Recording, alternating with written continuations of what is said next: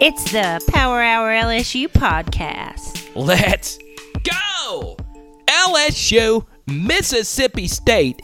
Who will win? We're going to talk about that, give you a few stats. But first, uh, I want to say thanks to everyone making this podcast so much fun to do. Um, it, it's funny. I, I still don't look at the analytics. I just kind of press record and just do like one or two takes, splice some things together, and whatever happens, happens. And I really do enjoy this. So, obviously, the first thing that I want to say, and I'm actually going to dedicate an entire episode to this because I am not a person that lives off end results. I feel like in sports, we only look at end results and we don't look at the context surrounding them. And I feel like the ultimate, and I mean the ultimate example of this, is the 2011 LSU Tigers. And this weekend, that group of extraordinary gentlemen will be honored in Tiger Stadium. Over 60 2011 Tigers will be in the building. And, you know, I'm just trying to get confirmation if Tyrann's going to be there. I feel like you got to have the best player there, but uh, it's not here nor there. T Bob's going to be there. He's a guest captain. Jordan Jefferson, shout out to T Bob and all his success. And, um, man, just so many legends from that team. Uh, I, I just love that team. Will Blackwell, the list goes on and on. What a scrappy group. What a unique group. Probably the most unique and dominant team of the modern era, not named 2019. Had to throw that last little bit in there. Huh? Huh? Huh? But still, this should be their weekend. And with them in attendance, you got to pick LSU to win here. So we're going to run through just a few things. Once again, I'm going to share a lot of thoughts on 2011 LSU next week. Now, first thing, LSU versus Mississippi State. If you go to patreon.com slash LSU football, you'll see my more advanced breakdown of how to attack the Mississippi State 335 defense. However, I think the other side of the football is going to be more interesting from Matt House. Do you rush three, drop eight? Or do you simulate pressure? Do you bring heavy pressure? There's so many different questions that Matt House has to answer.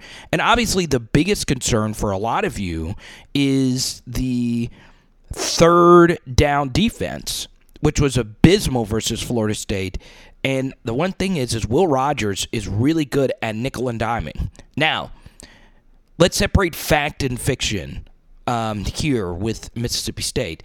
When you think spread, you think oh, they're high powered, they hit explosive plays, but it's the exact opposite.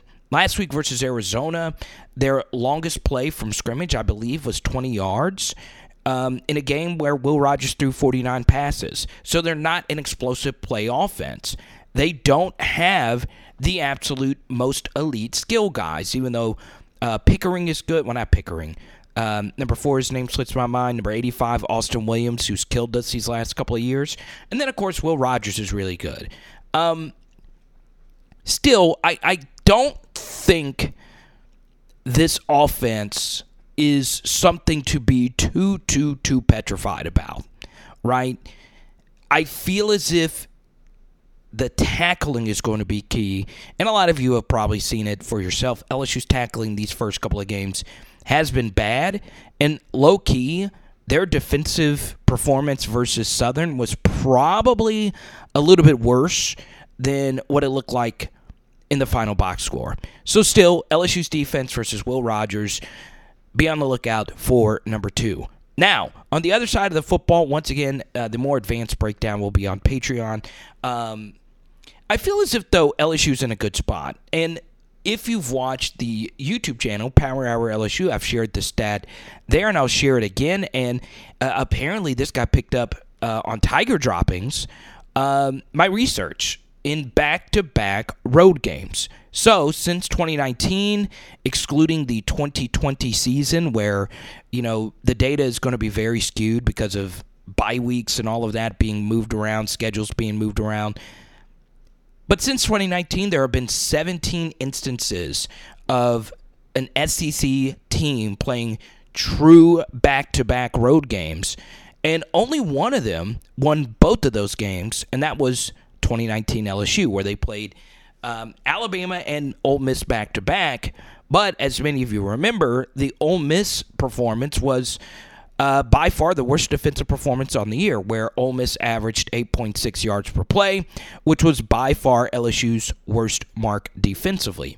And what I saw was historically, defenses struggle on the back end of back to back road games. So, what do I mean by that?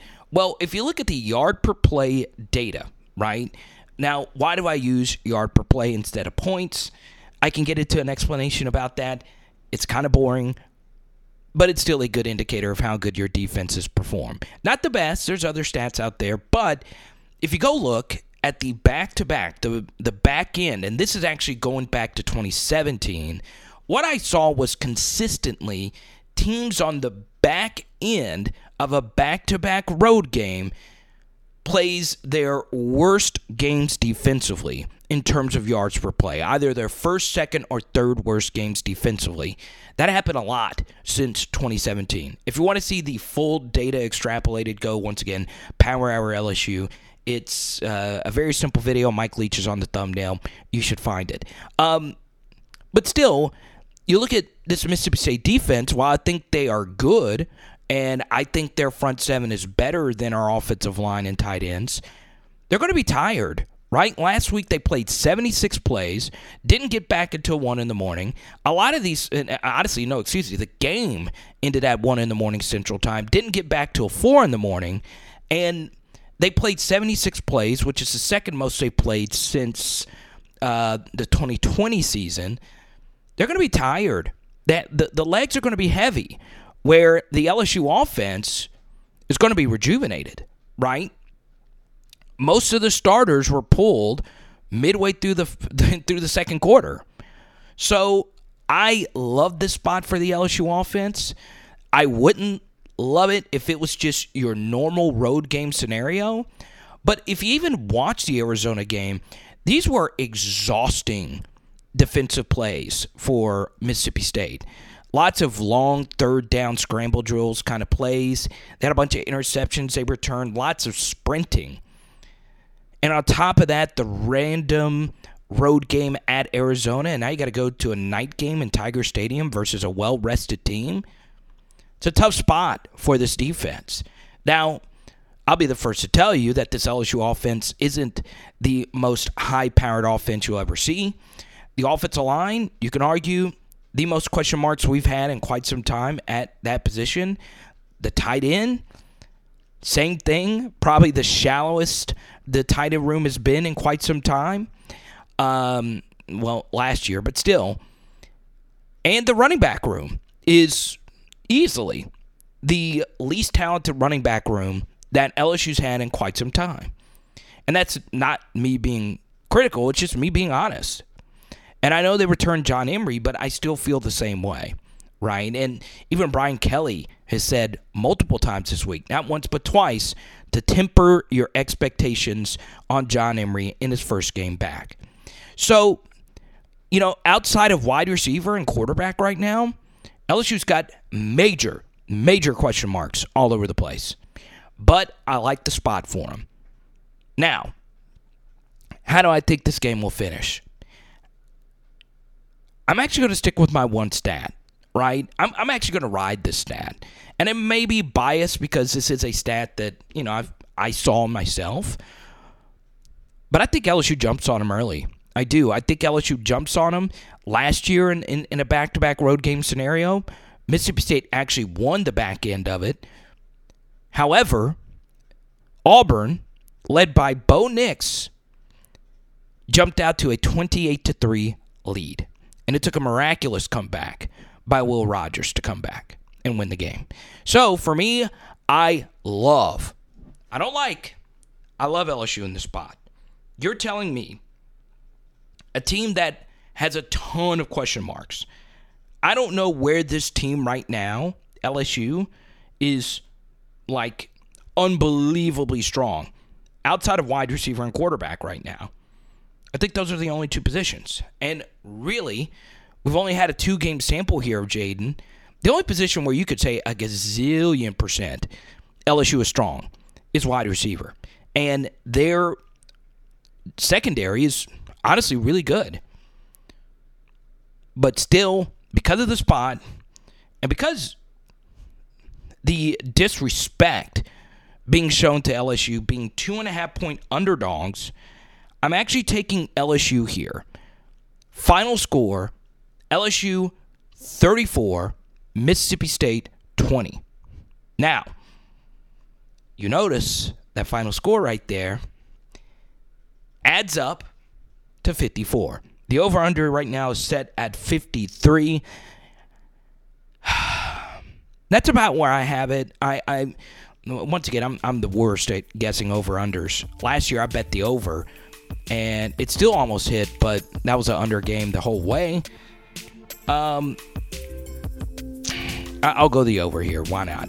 LSU first half, I like it. LSU overall, I like it. The over, kind of like it. We'll see what happens. So don't forget, please subscribe, ring the five star, ring the five star. Give me a five star review. Let people know about the PHL podcast. It is Power Hour LSU Bomb. And tonight. Oh, some carne asada tacos. Let's go, baby. Let's go.